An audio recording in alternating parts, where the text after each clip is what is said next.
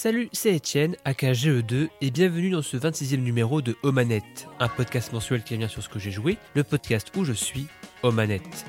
Ce 26e numéro, on va parler de plusieurs jeux. Elden Ring, moins sombre et accapare mon âme, Horizon Forbidden West, exclu dégainé de Sony, Dying Light 2, le jeu de zombie qui récite parcours, et Dynasty Warriors 9 Empire.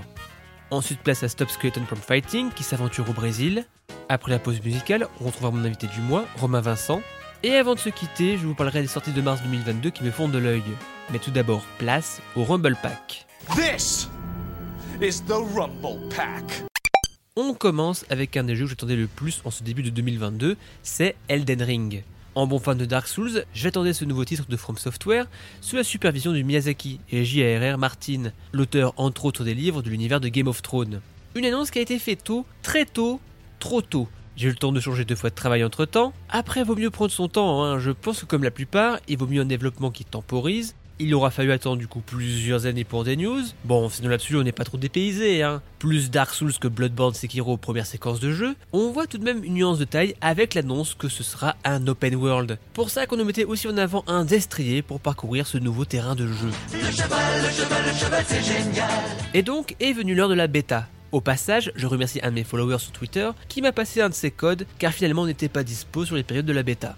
Bref, j'ai passé je pense 95% de mon temps avec un collègue en multi, et c'était cool de se promener en coop, chercher des coins secrets, faire les mini-donjons, et se faire surprendre par un dragon qui sortait d'une sorte de marécage. Surprise, motherfucker. Une bêta qui ne m'a pas surpris tant que ça. Un test en ligne efficace, même si c'était frustrant de ne pas pouvoir entrer dans les donjons ensemble, fallait quitter le groupe, entrer dans le donjon et réinviter derrière. C'est un bordel. Elden Ring version finale, on est bien dans la continuité des Dark Souls. On se retrouve avec notre épée bouclier, les roulades pour esquiver les attaques, consommant de l'endurance, des fioles de soins, des checkpoints un peu partout pour se régénérer. Bref, il y a ça, mais aussi des points plus hardcore entre guillemets, comme la perte de son expérience accumulée non utilisée lors de la mort, devant la récupérer sur son lieu de décès pour ne pas la perdre définitivement. Bref, c'est bien Dark Souls jusqu'au caillou qui disait Hello et les niveaux dans les marais. Qui vous a permis de squatter mon marais?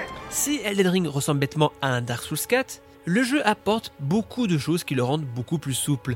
Déjà, l'open world est une chouette idée. Alors oui, dans les Souls, on avait déjà quelques ouvertures dans les niveaux, les mondes pour faire des choses optionnelles. Si tu étais déter, tu pouvais commencer par le cimetière dans Dark Souls 1, mais déconseillé vu le niveau des mobs. Pourquoi faire? Mais là, Elden Ring propose un open world de qualité. Le terrain de jeu est immense, j'ai plusieurs dizaines d'heures et j'ai l'impression de ne pas avoir visité la moitié voire le quart du jeu. Certes, le début est un peu balisé pour débloquer des compétences de base comme le cheval ou les invocations, mais après on est libre. Libre de faire des mini-donjons, se promener et faire des camps pour trouver du stuff, et à la fin faire un boss principal, un des seigneurs Elden. Et ce dans l'ordre que tu veux dans l'absolu j'imagine.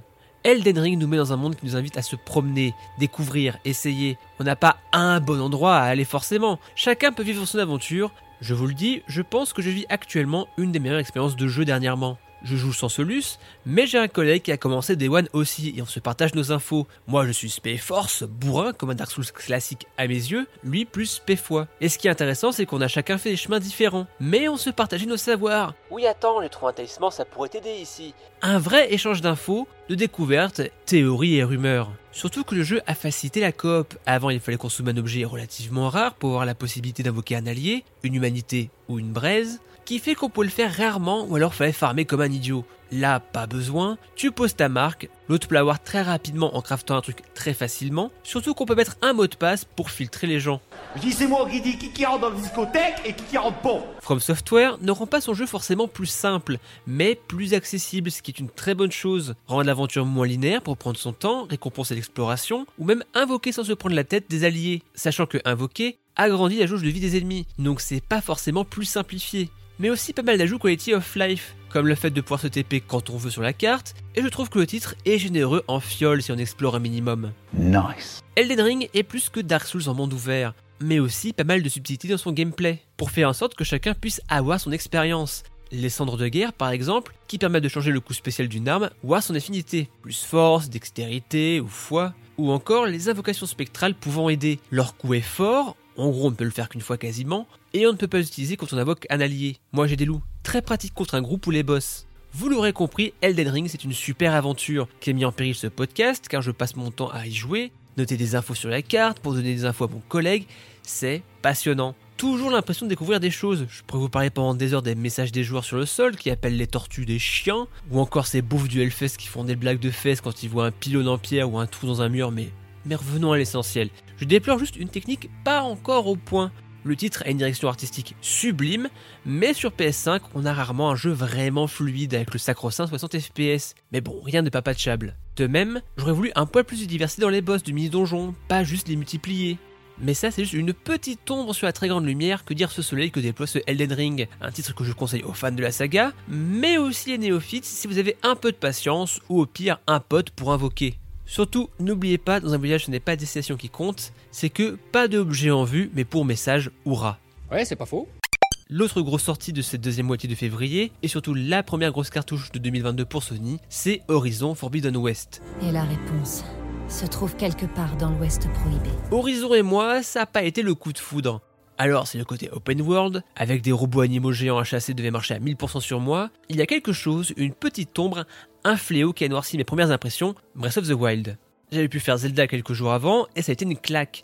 Une claque dans l'open world, une claque dans la liberté d'approche, une liberté dans la grimpette. Bref, j'avais le joue encore rouge que l'essayer Horizon Zero Dawn. Horizon, premier du nom, se place dans un monde post-post-apo, avec des animaux robotisés. On y incarne Aloy, une bannie de la tribu des Nora. Orpheline, elle veut découvrir ses origines. Pour ça, elle décide de passer un test pour ne plus avoir le statut de paria. Sauf qu'un événement va bouleverser la cérémonie. Aidée de son focus, petit mécanisme de réalité augmentée, elle va chercher la vérité aider les tribus pour découvrir ses origines ainsi que celles du monde qui nous semblent à nous si proches et si différents. Quand j'y jouais, je voyais ses qualités premières. Le jeu est sublime sur PS4, un univers intéressant, mais surtout je voyais l'open world avant Zelda, un jeu beau mais trop trop plastique, frustrant de ne pas pouvoir grapper où on veut, un titre peut-être un peu trop balisé. Ce qui est bien mais pas top.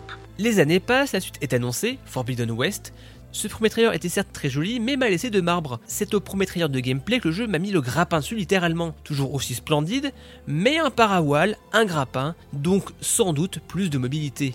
Horizon Forbidden West se place après Zero Dawn, après qu'on semblait avoir vaincu Hades, l'IA maléfique du premier jeu. S'est en fait téléchargé ailleurs, le monde semble se mourir, se consumer, se consommer même.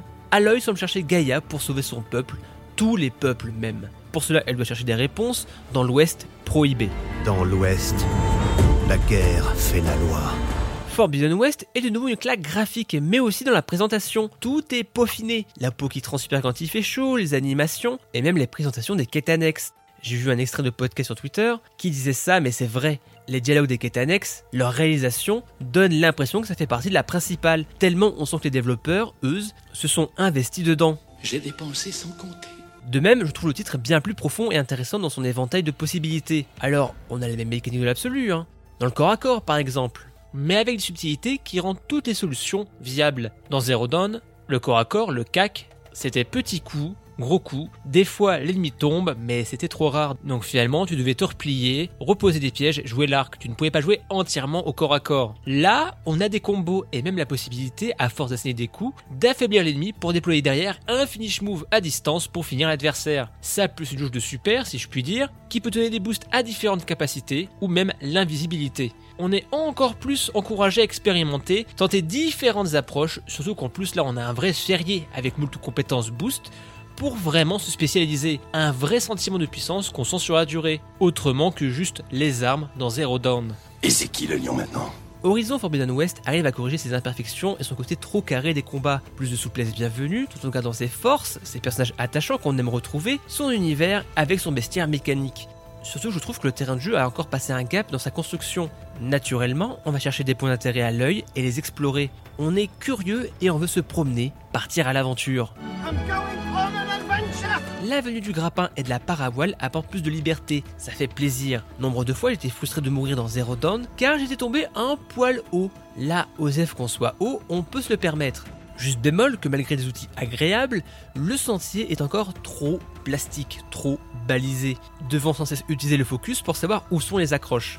Les voici, c'est pour nous Où est la caméra? Et à ça, on ajoute une grosse upgrade sur la partie Quality of Life, un jeu qui met en scène les tutoriels de manière bien plus naturelle, et surtout un inventaire plus souple avec un surplus qui va dans un coffre. C'est rien, mais ça rend le jeu bien plus chill à jouer et avec ça une bonne durée de vie sans être trop touffu pour son bien, et vous obtenez un must-have. J'avais trouvé Zero Dawn tiède, Forbidden West n'est pas une révolution mais plutôt à 1.5 ou plutôt à 1.9999 Corrigeons la partie combat pour encore plus de possibilités, une alloy toujours plus intéressante à suivre, une aire de jeu incitant à la curiosité, le tout avec une DA, une plastique à tomber par terre. Horizon Forbidden West est une réussite, devenant un des meilleurs open world que j'ai fait dernièrement avec Elden Ring. Reste plus qu'à passer un gap sur la partie escalade, et là on sera vraiment proche de la perfection de l'open world à l'occidental. Nous trouverons nos réponses.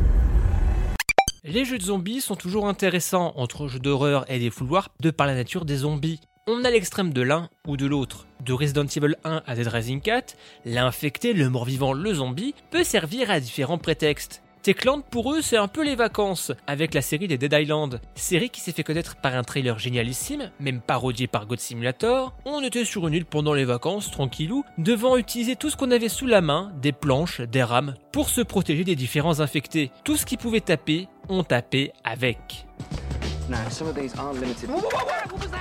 Moi j'avais connu surtout Dead Island Riptide, l'extension standalone du jeu original, pas un titre révolutionnaire mais agréable. Juste on tourne un peu en rond à la longue, alors que Dead Island 2 avait été annoncé il y a quelques années et que le projet semblait plus mort que vivant, Techland a annoncé Deading Light, Dead Island avec du parcours à la Mirror Edge. Alright, I'm in. À l'époque, je suis passé à côté de ce Deading Light, même s'il semblait solide, bien que classique dans son exécution. Toujours pas de news concrète de Dead Island 2, mais voilà que sort Deading Light 2. J'étais intrigué et quand j'ai vu les critiques, je me suis dit, hmm, ça a l'air sympa. Même si la communication avait tweeté en mode le jeu a des centaines d'heures limite infinies avant de rétropédaler, ça avait l'air pas prise de tête alors euh, essayons. C'est comme ça que je suis rentré dans ce monde post-apo zombie. On y incarne Hayden Caldwell, un pèlerin, sorte de coursier post-apo pour faire simple. Il survit bien, bouge bien, mais s'il fait tout le tour du pays à pied, c'est pas pour faire le Uber, c'est surtout pour retrouver sa sœur disparue, séparée quand ils étaient plus jeunes après avoir subi des expériences dans un labo. Euh, c'est moi ou il y a une ambiance de merde? Après un tuto efficace, on se retrouve en ville, glaner des informations, aider les habitants, voire même les différents groupes d'habitants. Les survivants qui s'isolent, les commerçants avec ce qu'il leur reste, ou même la milice un poil trop autoritaire qui veut se protéger, pas forcément de la bonne façon. George est un fasciste de merde Un fasciste de merde Ce que j'aime avec ce titre, c'est que tout n'est pas tout blanc ou noir, chacun pour sa gueule ou celui d'un proche, ce qui fait qu'on ne sait jamais trop ce que vont faire les autres. Ça redistribue souvent les cartes au niveau de la morale. Surtout qu'il y a pas mal de quêtes et d'objectifs annexes. Alors oui, on est dans un open world à la Ubi, on va dire, avec des tours, enfin excusez-moi, des moulins à grapper pour débloquer des commerces, des loots à trouver, des boss en arène et des phases de crochetage à la Bethesda. Mais je trouve qu'il y a un bon rythme avec des missions éclairs comme rattraper un brigand, sauver un habitant, ces missions qui arrivent de temps à autre pendant les promenades. On ne s'ennuie jamais, surtout que chaque action donne de l'expérience, un coup de batte, un saut en longueur, on est toujours récompensé et donc incité à faire des choses. Essayez, ça, c'est les phases de jour, on va dire chill, où tu peux dégommer des zombies, mais en plus de tout ça, on a les phases de nuit, où il faudra faire attention aux hordes, car des zombies peuvent appeler leurs potes, vous pourchasser. Alors certes, il y a un multiplicateur d'expérience, mais c'est aussi plus d'ennemis, plus d'ennemis spéciaux, donc à force, bah, il faut fuir. L'éventail de coups fait le taf, sans être étincelant. La bagarre se focalise sur des coups au corps à corps principalement, on peut garder, faire des contres, prendre appui sur les ennemis. C'est rigolo, mais c'est vite brouillon, ça manque de polish quand on fait le saut de mouton high kick par exemple. Mais la partie parcours, c'est là où l'on sent vraiment la montée de puissance. Quand on débloque des capacités améliorées, des sauts plus forts, des réceptions plus smooth. Là, on le sent. Et c'est cool toujours essayer de tester les limites de son personnage, retenter des sauts, retenter des chemins différents à force de s'améliorer. Dying Light 2, c'est vraiment le jeu pas prise de tête, l'open world le plus lambda mais efficace. Par contre, ça manque vraiment de beaucoup, beaucoup de finition. La VF est en général sympa, mais des fois c'est à côté. Comme une gamine qui change de voix pour celle d'une femme, comme ça en plein milieu d'une phrase. Ou plein de faux de traduction, comme TA à la place de T apostrophe. Ajoutez à ça des bugs de collision et des loots impossibles à récupérer, car le coffre se trouve au travers d'un bidon d'essence, ça frustre énormément. Il y a un potentiel, surtout qu'on peut jouer avec ses potes. Avec les DLC et autres mises à jour, on aura peut-être les corrections pour être LE jeu de zombies entre action et horreur. This is parkour. Et on termine avec Dynasty Warriors 9 Empire, le dernier nouveau vieux musso de Tecmo Koei. Les Empires sont souvent l'occasion de s'éloigner des versions classiques des beat'em all de masse, en ajoutant une petite partie gestion, se rapprochant ainsi du jeu de stratégie. Oui, messire. Dynasty Warriors 9, l'original, avait divisé avec plus de notions d'open world, ce qui ne semblait pas au goût de tout le monde. Je n'y ai pas joué, je peux pas juger. Du coup, Empires revient plutôt aux sources avec ce même moteur et je vais mettre fin au suspense, le résultat n'est vraiment pas satisfaisant à mes yeux. Les arènes sont toutes petites, pas forcément belles et ou fluides même sur Series X, et les coups manquent d'impact. Je pense qu'en open world ça se sentait peut-être un peu moins, mais là ça se ressent surtout après un Samurai Warriors qui était aux petits oignons dernièrement. Alors, en vrai, la partie stratégie des Empires est solide, avec des choix sur comment gérer son peuple, des missions à chaque saison, atteindre tant de bouffe, réussir à convaincre un général de nous rejoindre. Et encore avec ça, si les mécaniques sont bien là, la réalisation sont d'une autre époque, voire d'une autre génération. Des temps de chargement pour tout et n'importe quoi, et les modélisations des villes en 3D font mal après tant de chargements. C'est dommage, car je pense que les développeurs ont mis leur bonne volonté. Comment revenir aux origines de la série, des Empires, après la tentative d'open world? Surtout que si vous accrochez, là vous avez un contenu gargantuesque, avec de nombreuses campagnes, sachant que vos choix stratégiques ont des impacts sur le déroulement de ces dernières. En plus, le tout est entièrement traduit en français. Peut-être une erreur de casting pour moi, mais il faut dire que les dernières sorties de Tecmo Koei m'ont tellement plu. Que ce soit les spin-off Zelda, Persona, ou encore le dernier Samurai Warriors que je vous recommande, bah Là, j'étais un peu déçu, c'était pas du même calibre. Après, j'ai envie de vous dire, essayez la démo, même si elle est très courte, et faites votre avis. Moi, ça n'a pas pris. En tout cas, ça n'empêchera pas d'atteindre le prochain de la série principale, que ce soit un Samurai 2 ou un Dynasty 10. La bagarre Et on passe au zapper. Aujourd'hui dans le Zapper, je vais vous reparler d'une chaîne que j'aime beaucoup, celle de Stop Skeletons from Fighting, mais pour parler Zibo, cette console exclusive au Brésil. C'est en faisant cette vidéo sur les portages officiels de Resident Evil 4 qu'il y avait cette bizarrerie, un portage qui ressemble à une version mobile, mais pas tout à fait la même. Depuis, il a fait ses recherches, s'est même procuré la console, et c'est passionnant car il nous fait un petit rappel du jeu vidéo brésilien, de Sega Superstar là-bas avec la Master System et la Mega Drive, les versions pirates, et donc de l'évolution avec cette machine, la Zibo, qui a un Resident Evil 4 officiel, mais aussi d'autres licences comme un Crash Nitro Kart, mais aussi un Quake 1 et 2 qui a l'air plutôt solide, il faut le dire. Bref, une part du jeu vidéo inconnue sur ce marché brésilien, intéressant. c'est le Brésil pour vendre les Velux Et on passe au Train Vibrator. Aujourd'hui dans la pause musicale, deux passions musicales en une, pour une fusion que je trouve quasi parfaite. C'est Robin Blade, ou Robin Bland, qui fait un mélange de E1M1 de Doom et de Megalovania de Undertale. Bref, de la guitare qui fait sens, et on se retrouve après avec mon invité du mois, Romain Vincent.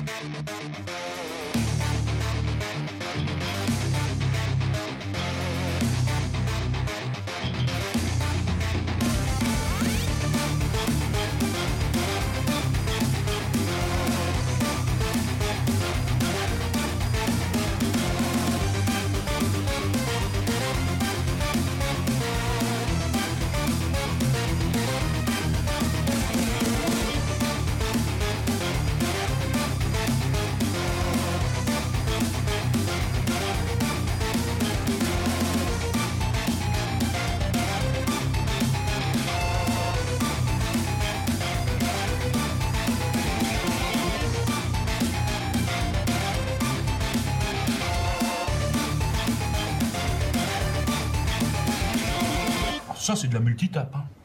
Aujourd'hui, je reçois un homme, prof le jour, vidéaste le soir, qui décortique les liens entre histoire avec un grand H et celle avec les J et les V, petits ou grands. Conférencier sur ce même sujet, à voir comme si les assassins, il n'y en a pas assez. Meilleur Yamcha de DBFZ, mon premier est un empire, mon second est l'ami de Bill. Aujourd'hui, je reçois Romain Vincent. Comment vas-tu? Salut, je de bah, très bien, merci. Et merci pour l'invitation.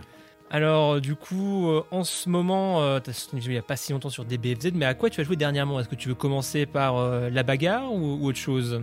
Ah, la bagarre, la bagarre tout de suite. Ouais, chronologiquement, il y a un jeu oui, qui me suit là depuis, bah, depuis qu'il est sorti, ça fait 4 ans je crois, hein. Dragon Ball Fighter, c'est 2018. Déjà, mais c'est incroyable C'est beaucoup trop tôt, tu dois te tromper Et donc, bah ouais, ouais c'est vrai qu'on s'y était un peu, on avait noté cette date avec mes, mes amis d'enfance avec qui euh, je suis toujours je suis toujours en contact parce que bah nous on a voilà on a grandi avec Dragon Ball euh, on n'est pas très original hein. et surtout en primaire on a beaucoup joué tous au Super Butoden sur sur Super NES notamment le 2 la légende Saiyan qui nous a voilà beaucoup marqué on l'a vraiment poncé euh. et donc ouais quand on a vu ce jeu là c'est vrai qu'on s'était un peu donné un peu donné rendez-vous et depuis, euh, après avoir quand même pas mal galéré sur le jeu quand même, parce que, euh, bon, à part ces jeux-là, à part un petit peu Street aussi sur, Super NES, et puis euh, jouer parfois des, deux, trois jeux de combat au Stunfest par exemple, donc à certaines occasions, c'est pas des jeux auxquels je joue, je joue beaucoup. Je ressens l'énergie de Sangoku. Je me demande s'ils ne sont pas sur le point de sortir. Et donc, ouais, il a fallu un sacré temps euh, d'apprentissage pour essayer un petit peu de, euh, bah, de prendre plaisir, quoi. Parce que les, premières parties, mais, je me faisais dégommer, euh, dégommer de fou, quoi. Donc, c'est passé par beaucoup de, de visionnage, de tutos. notamment, Atomium avait fait 3-4 vidéos, je crois, où il expliquait plutôt bien les rudiments du, du, jeu, et notamment avec un vocabulaire accessible. Parce que ça, le versus fighting, quand tu connais pas, bah vas-y, quoi. Les mots de vocabulaire il y a plein de trucs euh, hyper techniques que je maîtrise pas d'ailleurs euh, tout encore, quoi. Donc, euh, donc voilà, ouais, ça me, c'est un jeu qui me suit là depuis, depuis 4 ans. Allez voir, il semblerait qu'ils aient changé mais en même temps, ils sont beaucoup trop décontractés à mon goût. En même temps, c'est un jeu qui est pas si évident que ça. T'as quand même trois persos euh, à contrôler, donc trois personnages à connaître, sans plus contre tous les match-ups. Enfin, puis Arxis, autant j'aime beaucoup euh, leur jeu, autant il y a quand même, euh, par rapport à ça fait une physique assez flottante qui fait que c'est pas si évident que ça à se déplacer, à se mouvoir avec naturel, je trouve perso. C'est sûr que euh, bah, j'imagine que ceux qui connaissaient les jeux, bah, c'est euh, Blaze Blue, non? Leur grande série? Euh, Blaze Blue, Guilty Gear, les deux, les deux oui, sont voilà, Guilty Gear aussi. Ouais. Bah ouais, ouais, ouais. puis ouais, c'est des jeux que visuellement je connaissais, on va dire. Euh, parce qu'ils sont super chouettes et je voyais passer des trucs un petit peu de temps en temps. Euh, mais ouais, j'imagine que ceux qui ont déjà joué à ces jeux-là avant, ils partaient déjà avec une, petite longueur d'avance, quoi. Ce qui n'était pas mon cas. Et puis, euh, ouais, j'ai découvert, ce qui n'était pas le cas quand je jouais sur, sur Super NES à l'époque, mais le, jeu en ligne. Et l'agacement, on va dire que ça peut procurer. Je suis un peu mauvais joueur sur, sur les bords. Et ouais, en fait, c'est des jeux, et les jeux un peu compétitifs, hein, qui font des fois ressortir un petit peu des, de l'agacement, des mauvais côtés, un petit peu. Et. Et ouais, j'ose le dire, j'ai parfois un petit peu rage quit. ouais, c'est pas bien, mais voilà, je, l'avoue.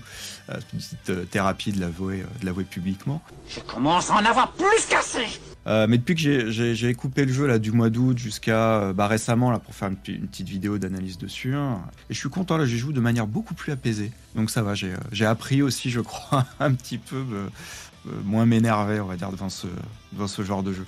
J'avais aussi une expérience. Au, euh, j'ai participé au tournoi bah, du dernier Stunfest, en fait, qui était, bah, c'était 2019. Ça, ça commence à dater. Ouais, j'ai l'impression que c'était l'éternité le Stunfest. Euh, les galettes de saucisses, tout ça, ça manque un petit peu perso. Ouais, ouais, bah ça, le, stun dans mon parcours, c'était quand même un, moment aussi important de découvrir. Euh, parce que la première fois que c'était je suis allé en 2013, je crois, la première fois. Euh, je voyais des conférences avec des, chercheurs qui bossaient sur le jeu vidéo et bon, ça m'a un peu euh, aidé, on va dire, à m'orienter euh, pour faire ce que je fais moi maintenant. Mais ouais, pour revenir au tournoi de, Dragon Ball Fighters, j'étais complètement perdu parce que la première fois que je jouais, bah, limite en fait en, vrai entre guillemets face à d'autres gens, toute l'organisation qu'il fallait un peu un peu comprendre. Et puis j'appréhendais un petit peu le, le, public en fait de ce type de de ce type de jeu. Enfin, moi j'avais l'image un petit peu d'une communauté où euh, bah, ça se chambre peut-être pas mal. Euh. On a toujours la grosse tête, à ce que je vois. Donc je savais pas trop comment gérer ça. Puis je me disais aussi surtout, euh, les mecs qui vont au tournoi techniquement, bon, c'est des mecs qui, qui, sont bons, qui savent jouer. Hein. Pas vraiment mon cas, je, dirais que j'ai un niveau moyen moins. Et je me disais, putain, la vache, si je tombe sur des gars hyper forts, ils vont être saoulés de jouer avec moi. Ou... mais, mais ça s'est pas trop mal passé puisque bah, de toute façon je me suis pris deux défaites, je me suis pris une rouste et c'était euh, c'était fini. Mais euh, à l'échauffement, je tombais avec des euh, avec des gens assez cool qui m'ont. Il y en a un notamment, j'ai un souvenir parce qu'il était assez au-dessus de moi, qui, qui, a arrêté de jouer pour pour m'expliquer un move avec avec Yamcha. Ah, tu devrais essayer de faire un truc comme ça, machin. J'ai comme l'impression que vos braves petits soldats ne sont pas tout à fait à la hauteur, pas vous? Attends que je m'en mêle. Plutôt quand même bon, bon esprit. Mais c'est aussi parce que je suis sorti très très tôt en fait du tournoi. Finalement, tu as, gagné en perdant, finalement. Parce que peut-être que tu aurais gagné un match, tu n'aurais pas rencontré cette personne et tu n'aurais pas avancé.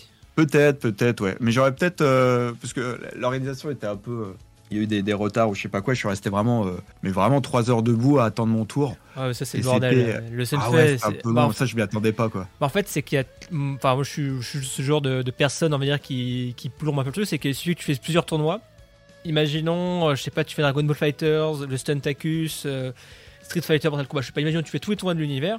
Bah du coup ça fait des, des bouchons quoi. Attends, il est où le joueur? Attends, il est là-bas, il fait son match. Ok, mais ah attends. Ah ouais, non, mais j'imagine même pas ceux qui organisent ça, mais ça doit être. Euh...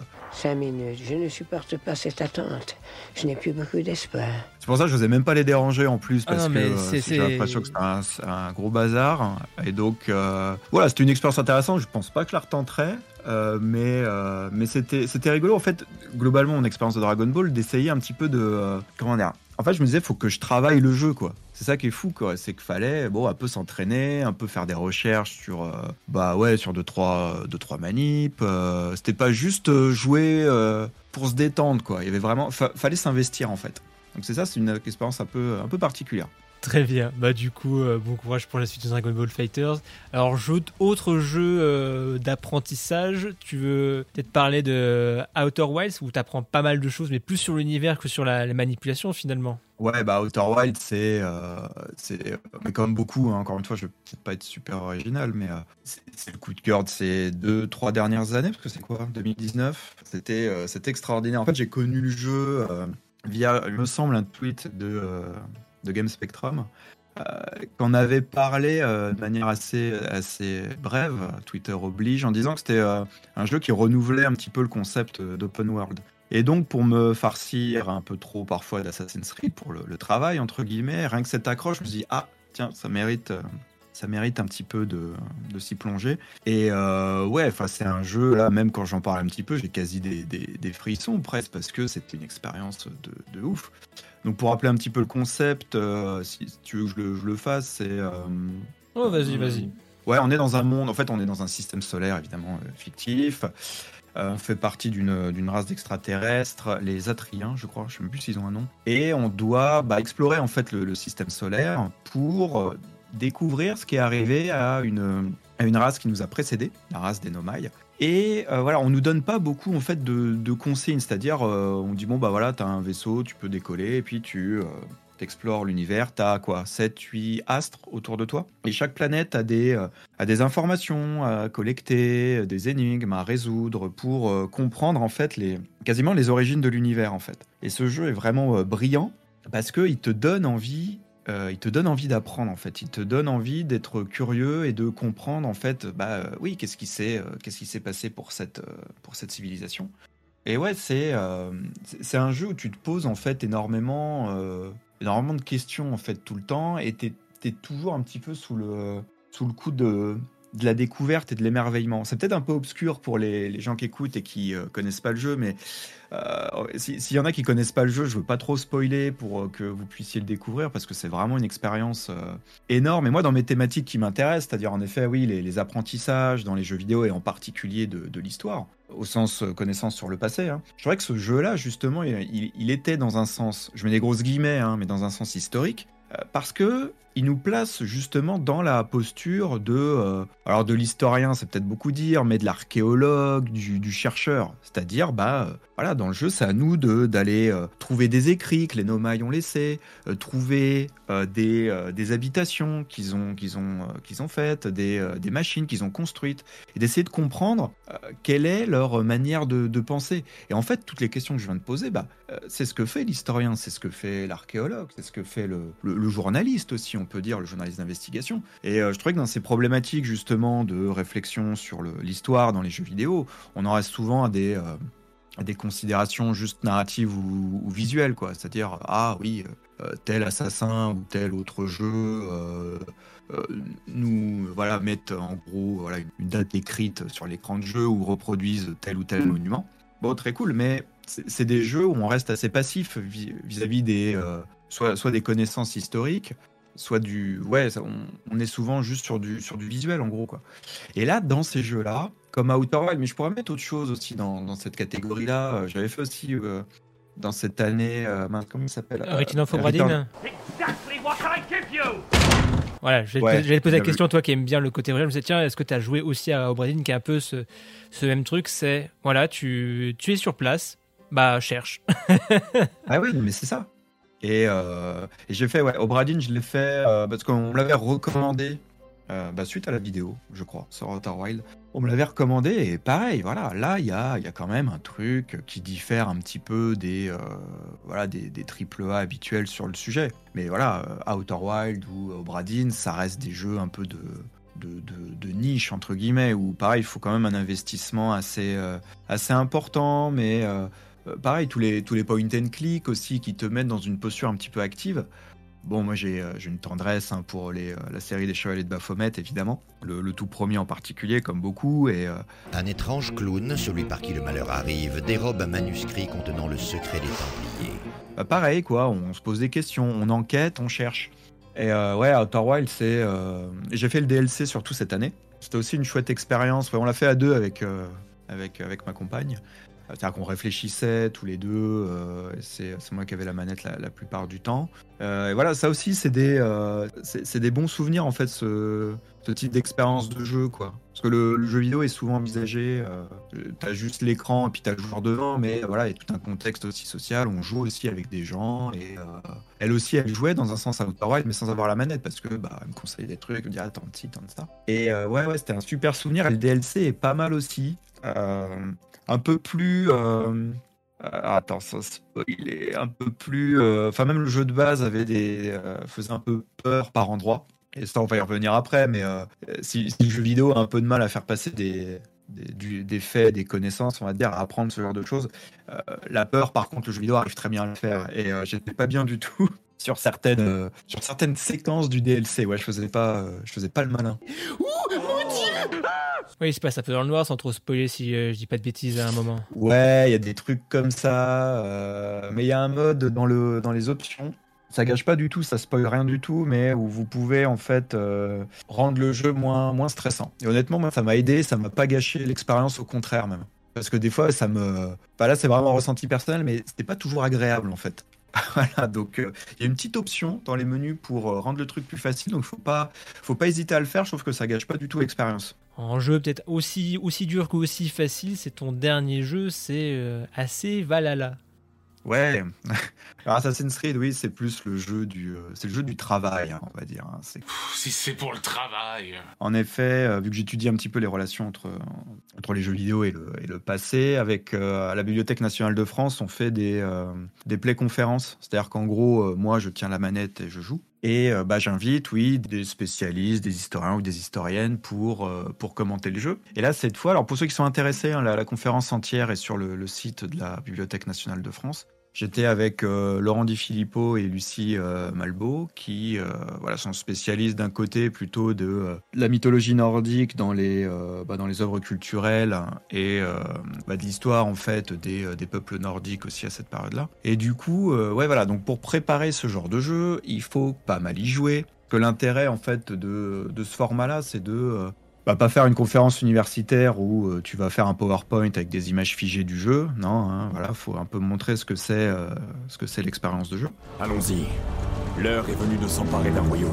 Je joue et il commente, mais voilà, euh, faut préparer un petit peu le truc en amont et notamment euh, choisir des, séquences intéressantes à montrer. Le, petit souci des, euh, enfin moi je trouve du moins des, des derniers Assassin's Creed, c'est que les, débuts de jeu sont rarement hyper intéressants. On avait fait, c'était notre première play conférence il y a trois ans d'ailleurs, on l'avait fait sur Odyssey.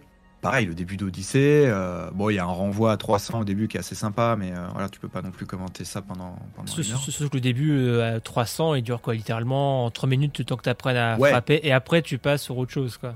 Ouais, voilà, et donc bon, le temps que ça se mette un petit peu en route, c'est un peu long. ce qui veut dire qu'il faut beaucoup y jouer pour débloquer des passages intéressants, pour placer des sauvegardes sur lesquelles je vais pouvoir revenir donc pendant la conférence. Donc il y a tout ce travail un peu de, de préparation qui est un peu long.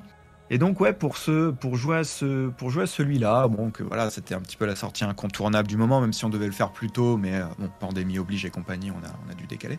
Je l'ai pas, euh, je l'ai pas détesté, ce qui dit un petit peu mon rapport avec la série. Euh, je, l'ai plutôt apprécié celui-là quand même globalement. J'ai joué une quarantaine d'heures. Je l'ai plus apprécié qu'à Odyssée par exemple. Alors peut-être parce que je suis médiéviste de formation et donc c'est une, une, période qui me parle un peu plus que, que l'Antiquité. Je vois tes désirs il t'emmène loin de chez toi. Mais euh, ouais, Odyssée, c'était vraiment. Euh, j'ai pas du tout accroché à la narration, à l'histoire. Euh. Mais ouais, donc le Valhalla, ouais, intéressant. Pas mal de choses à dire parce que c'est un peu ce qu'ils ont fait pendant les, dernières trilogies. Là, c'est de. Enfin, la dernière trilogie, pardon, Origins Odyssey, machin. C'est de exploiter un petit peu la mythologie aussi de, de chacun de ces peuples. Il y a des passages assez, ouais, assez intéressants. Après, le défaut de cette trilogie, c'est le c'est son gigantisme. Énorme euh, C'est son gigantisme, il y a trop de trucs à faire, euh, notamment euh, rien que tout ce qui est arbre de compétences, inventaire, aptitude, c'est c'est le virage un petit peu RPG qu'a pris la série. Je suis pas, je suis pas extrêmement client de passer beaucoup de temps dans les menus, même si bon, je crois que pour finir le jour, on n'est pas non plus obligé de, de, passer un temps fou là-dedans. Et ouais, en fait, ça prend beaucoup trop de temps, ce, ce type d'aspect-là. Euh, et c'est notamment pour ça que j'ai aussi des, réticences euh, au fait que ce jeu nous apprenne beaucoup de choses sur l'histoire, parce que euh, dans Assassin's Creed, tu fais, tu fais autre chose que d'être en rapport avec le passé. c'est quand même la bagarre d'abord. Va gagner ta place au Valhalla. L'amélioration de ton équipement, etc. Après, tu as un visuel qui est cool, et notamment la première partie de Valhalla, au niveau de la narration, est plutôt intéressante parce que donc incarne évidemment un, viking, est en relation avec les différents rois euh, anglo-saxons de, cette époque-là. Donc tu fais, as, un aspect un petit peu géopolitique euh, qui est plutôt cool, parce que certains vikings, euh, certains peuples vikings étaient... Alors d'ailleurs, je suis en train de dire une bêtise. Hein, les, les, Vikings, c'est pas un peuple en tant que tel. Les Vikings dans les peuples nordiques, c'était un métier en fait. C'est-à-dire, c'était le fait de, bah, de, partir explorer et surtout aussi de commercer avec euh, bah, justement les autres, euh, les autres peuples, on va dire, aux, alentours. Les produits euh, culturels, que ce soit les jeux vidéo ou les, séries, nous montrent les vikings uniquement comme des guerriers et ou mettent complètement de côté l'aspect marchand quoi. Donc voilà, Viking c'est pas le nom d'un peuple, hein, c'est une fonction hein, plus qu'autre chose. Ouais, donc ce début du jeu nous montre ces, ces, guerriers en fait en relation avec les, les dirigeants anglo-saxons parfois pour les consolider dans le pouvoir local, donc ils sont un petit peu recrutés pour euh, faire le ménage, parfois, on va dire. Et ça, c'était plutôt cool. Après, la partie où je me suis arrêté, j'ai l'impression qu'on rebascule plutôt vers l'histoire de la série, la, méta-histoire en fait d'Assassin's Creed, euh, parce que le, frère du héros, je crois, se fait recruter par les, euh, les, les proto-templiers. Et voilà, on repart un petit peu vers cette histoire qui m'intéresse quand même beaucoup moins, qui me fait même un petit peu bailler, quoi. C'est-à-dire qu'à chaque fois, euh, bon, t'as, as, le contexte historique, mais à chaque fois on dit ah bah non, en fait, ceux qui tirent les ficelles, les basses, les assassins, les templiers. Of course. Ouais. Un peu, un peu répétitif à ce niveau-là. Mais ouais, du coup, ce qui t'a, ce qui t'a plu, c'est plus le, côté, le, le setting médiéval ou le gameplay aussi qui est plus, peut-être plus action. Euh? Ouais, ouais, bah moi j'ai bien aimé faire les raids. C'est-à-dire que tu peux, euh, depuis ton, bateau, en fait, hein, faire, des, euh, faire des raids sur des monastères ou des forts, en fait. Hein. Bon, ça reprend un petit peu le système de, notamment d'Odyssée, où, où la Grèce antique est parsemée de, forts et de camps militaires. Et donc ouais, c'est assez marrant. Là de faire des raids, ça t'arrives avec ton bateau, euh, tu, tu, sonnes la corne de brume comme un bourrin, et puis tu y vas et tu, tu peux brûler les maisons, enfin voilà, tu, tu pilles, etc. Alors par contre, jeu triple A, tu peux pas, euh, tu peux pas tuer les civils comme ils disent dans le jeu. cest si tu tapes un civil ou tu tues un, moine, par exemple, bah, on te met, euh, comme d'hab, risque de. Euh, comment ils appellent ça déjà dans le jeu là, de... La désynchronisation, je sais plus quoi. C'est ça, ouais. Donc, c'est pas la violence de l'époque, évidemment. Donc, ça, c'est assez rigolo. Donc, ouais, il y avait quand même cet aspect. Les sièges aussi sont assez cool. en fait, des fois, tu as des batailles un peu plus de plus grande envergure où bah, toi et le reste de tes vikings t'attaques des, des, des, châteaux forts, en gros, on va dire ça comme ça. Et ça, c'est franchement assez sympa. C'est-à-dire que tu peux manœuvrer un bélier pour, pour bah, enfoncer des, les portes du château. Donc ça, c'est plutôt cool. Avec des fois, encore une fois, oui, une mise en scène. par exemple, tu as une scène assez, assez cool où tu attaques de nuit un peu curieux, je suis pas sûr qu'à l'époque on attaquait de nuit, hein. euh, mais où les, défenseurs utilisaient des flèches enflammées par exemple hein, pour t'attaquer. Et euh, alors ça c'est le grand truc des fois, faire du fact-checking. Euh, évidemment, ça n'existait pas apparemment de d'utiliser des flèches enflammées. Et voilà, c'est ça par exemple, c'est le genre d'analyse que je regrette un petit peu des fois dans les dans l'analyse des rapports entre jeux vidéo et histoire, le fait de pas constamment comparer le jeu avec la, pseudo-réalité. Je dis pseudo-réalité parce que euh, la, réalité du Moyen Âge, on l'a perdu en fait, hein, depuis quand même quelques siècles. Donc il nous reste des traces du passé, c'est ça que l'historien étudie, mais euh, euh, un historien il bosse pas pour reconstruire le, réalisme. Il y a des choses qui sont perdues pour toujours et qu'on n'aura jamais. Bref. Et donc ouais voilà, t'as as des trucs comme ça. au niveau de la mise en scène, qu'on voit un peu quand même, je trouve ça assez cool. Mais après la conférence, la première chose que j'ai fait pardon, c'est de, de désinstaller le jeu. Parce que voilà, j'avais quand même beaucoup joué et que j'aime bien un petit peu diversifier mes, mes pratiques ludiques, comme on dit. Et rejouer à Dragon Ball Fighters, du coup, en fait. Get ready for a Dragon Ball Rumble Bah, du coup, t'as désinstallé assez Valhalla, mais tu as peut-être installé deux autres jeux pour euh, ta prochaine Play-conférence, c'est ça? Oui, c'est ça. Alors, on fait, euh, alors pour ceux euh, et celles que ça intéresse, le 10 mai prochain, mardi 10 mai, 18h, on fait une play conférence, alors pas sur de l'histoire. Je suis assez content que la BNF ait accepté ce, un petit pas de côté. Euh, mais on va, euh, on va faire une séance Halloween au point, en plein mois de mai. Euh, on va croiser Resident Evil 2 original de 98, je crois, avec le Resident Evil 2 remake. Et donc on fera ça avec euh, deux chercheurs, Pierre euh, Kra et euh, Guillaume Béchelier, pour voilà comparer un petit peu ces deux jeux, comparer la mise en scène, la mise en jeu, étudier un petit peu toutes les références aussi de, cette série cinématographique, j'imagine. Donc je suis assez content parce que voilà, va travailler dessus d'une autre manière que sur de l'histoire. Et pourquoi ce choix-là J'allais dire un peu au pif, oui et non. Euh, déjà, c'est une franchise que, auquel j'ai pas beaucoup joué, mais que, euh, mais que j'aime bien. Euh, j'adorais, je me rappelle à l'époque, ça m'y refait repenser là d'un coup, de regarder les, les speedruns commentés de Drill Me Up et Cœur de Vandal sur les, les Resident Evil. Evil, je trouve que c'est une c'est des speedruns super agréables à regarder et un jeu assez intéressant à, je sais pas, à commenter. Je j'aime beaucoup ces jeux-là. Et alors que j'ai pas beaucoup joué à l'époque, et donc en fait Resident Evil 2, je crois que c'est le seul que j'ai fait euh, vraiment à l'époque de sa, de sa sortie. Euh, je dirais même qu'on me l'avait passé sur un CD gravé euh, sur la première PlayStation de souvenir.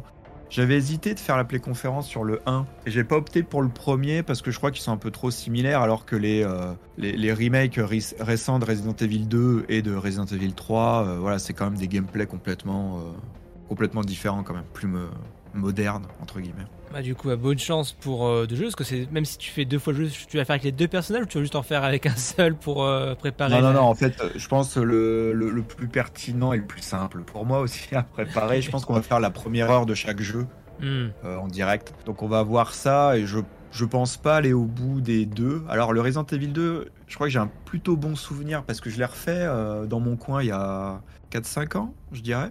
Niveau souvenir, ça va. Par contre, le Resident Evil 2 euh, Remake, donc euh, le récent, ça va être une autre paire de manches parce que je crois que j'avais fait la démo euh, qui était sur la PS4 à un moment donné. Et comme je disais tout à l'heure, la peur, ça marche très bien sur moi. Et ouais, encore une fois, je faisais pas le malin du tout. Donc ça va être un peu une épreuve pour moi de, préparer ça. parce qu'après, quand je vais jouer à la BNF, je pense devant tout le monde, ça devrait. Enfin, j'espère que ça devrait aller. Parce que si je sursaute pendant devant, je sais pas, sans, 150 personnes, ça va être un peu compliqué. Mais euh, ouais, ouais, ouais, c'est des jeux qui me, qui me mettent, euh, qui, mettent la pression quand même. Hein. Il y a des jeux que je suis incapable de jouer, comme euh, c'est quoi, c'est Outcast? C'est un peu différent, tu me diras. Ouais, hein. ouais bah, Outcast, mais pour le coup, c'est vraiment, enfin, Outcast, c'est vraiment ce côté train fantôme, quoi. C'est vraiment jumpscare à l'infini et vraiment ah ouais, train non, fantôme, quoi. Non, c'est pas possible. Et du coup, il y a un autre jeu que tu attends particulièrement? Euh, oui, alors pour l'année 2022, je sais pas trop quand il sort, je crois pas qu'il y ait de date encore euh, précise. Euh, bah, c'est Plectel, Plectel Requiem. Allez, Lion Ne le lâche pas pourquoi celui-là? Parce que j'avais j'avais vraiment bien aimé Plectel Innocence. Euh, alors toujours un peu sur ces questions de représentation de l'histoire, hein, dans un sens, parce que je trouvais que Plectel euh, avait un, un bon compromis. C'est pas un jeu qui se veut, euh, entre guillemets, historique, qui veut t'apprendre quelque chose. Par exemple, d'ailleurs, je crois qu'il y a une seule date qui est, euh, mise, je crois que c'est au tout début du jeu, euh, le, contexte juste de la, peste noire. On est vaguement dans la guerre de 100 ans, mais pareil, il n'y a pas. euh, ça, reste vraiment en toile de fond et on parle pas vraiment plus de la guerre de 100 ans pendant, pendant le jeu. Mais il y a quand même des, euh, il y a quand même des petites connaissances qui passent un peu. J'ai un exemple là dans, le premier Plectel, tu arrives dans un village un petit peu abandonné parce que dévasté par la peste et euh, tu, tu arrives avec ton, ton jeune frère qui te, qui te suit. Tu arrives devant une maison avec une grosse croix blanche en fait. Et euh, tout de suite, tu as bah, le petit frère qui prend la parole dit Ah, mais qu'est-ce que c'est que ça et tout. Et donc, bah, la, sœur, l'héroïne, euh, Amicia, euh, lui explique que bah, voilà, c'était des maisons qu'on marquait de cette croix pour dire qu'il y avait des, euh, des, gens malades, euh, des gens malades à l'intérieur. Et ça, cette séquence, elle est cool parce que euh, bah, euh, elle reste justement dans la diégèse du jeu. quoi. C'est-à-dire, c'est un dialogue juste, tu as toujours la, t'as toujours t'as toujours la manette en main, c'est pas une scène cinématique ou alors c'est pas une fiche pédagogique qu'on euh, qu'on t'assène en fait euh, en plein milieu du, de l'écran avec du texte à lire ou quoi. Puis surtout, c'est des, euh, des connaissances, ce que je viens d'expliquer, c'est assez digeste quoi. C'est un peu l'opposé d'un assassin en fait, je dirais, parce que euh, comme on disait tout à l'heure, les, les derniers assassins notamment, c'est des mondes ouverts gigantesques où il y a, y a tellement de choses que pour moi, du moins, c'est trop. Euh, Plectel, c'est plutôt euh, un jeu euh, plutôt TPS, plutôt couloir en fait, quoi. Où euh, justement ce format-là, ça te permet d'avoir des environnements quand même beaucoup plus détaillés, une mise en scène plus affirmée. euh, une, une personnalité en fait plus, plus forte. Donc je trouvais voilà, c'est un truc intéressant parce que ça se veut pas éducatif, ça se veut pas historique à 100%. C'est cette liberté vis-à-vis du, du matériau en fait historique qui est, euh, qui est justement intéressante. Donc je suis très curieux de voir ce qu'ils vont faire avec, euh, avec, euh, avec Requiem justement. Ok, bah très bien. Bah du coup, bon courage pour la BLM. Donc tu dis c'était le 10 mai, c'est ça? Ouais, c'est le 10 mai. Et malheureusement, il n'y a pas d'option pour enlever les trucs de peur dans Resident Evil 2 Remake. je sais pas. Il y aura le mode facile. Il y aura le mode facile. Je crois qu'il va pas mal m'aider. Honnêtement, on verra. Mais non, on peut pas enlever les zombies. Non. Il y a malheureusement. pas de disco- il y a pas de Discovery Tour pour euh, Resident Evil. on va appeler Capcom, on a une idée géniale, un Discovery Tour pour Resident Evil 2 en mode tofu. Allez, vas-y, banco. Bon, en tout cas, merci, bon courage et bonne fin de journée. Merci à toi. Et on passe au Super Scope. Voici le Super Scope 6. Alors qu'est-ce qui me fait de l'œil en mars? En tant que membre du FC Daron, Grand Turismo 7 m'intéresse. Le 2 avait été une claque pour moi gamin. Hâte de voir comment le jeu a évolué. Ensuite, il y a Square Enix avec son Stranger of Paradise, Final Fantasy Origin. Le spin-off action par la Team Ninja. Je vais être honnête et sans ironie, c'est l'enrobage très AMV Linkin Park qui me parle. Très envie de toucher ça et écouter les répliques au premier degré. Et pour finir, Kirby est le monde oublié. En tant que fan de Kirby, j'ai très envie de jouer à ce jeu. La venue de la 3D a l'air de changer la formule sans la bouleverser. Bref, je veux ma dose de barbe à papa dans cette période un peu trop anxiogène. Merci d'avoir suivi ce 26e numéro de Omanette, un podcast produit par Club Katsu. Merci à mon invité Romain Vincent, que vous pourrez trouver sur YouTube et très prochainement à la BNF. Merci d'avoir écouté ce podcast. Au passage, si vous voulez soutenir ce dernier, n'hésitez pas à le partager sur vos réseaux favoris, mettez vos plus belles 5 étoiles sur iTunes ou participez à notre Patreon. On se retrouve le mois prochain dans un prochain épisode. Allez, à plus dans le stage bonus.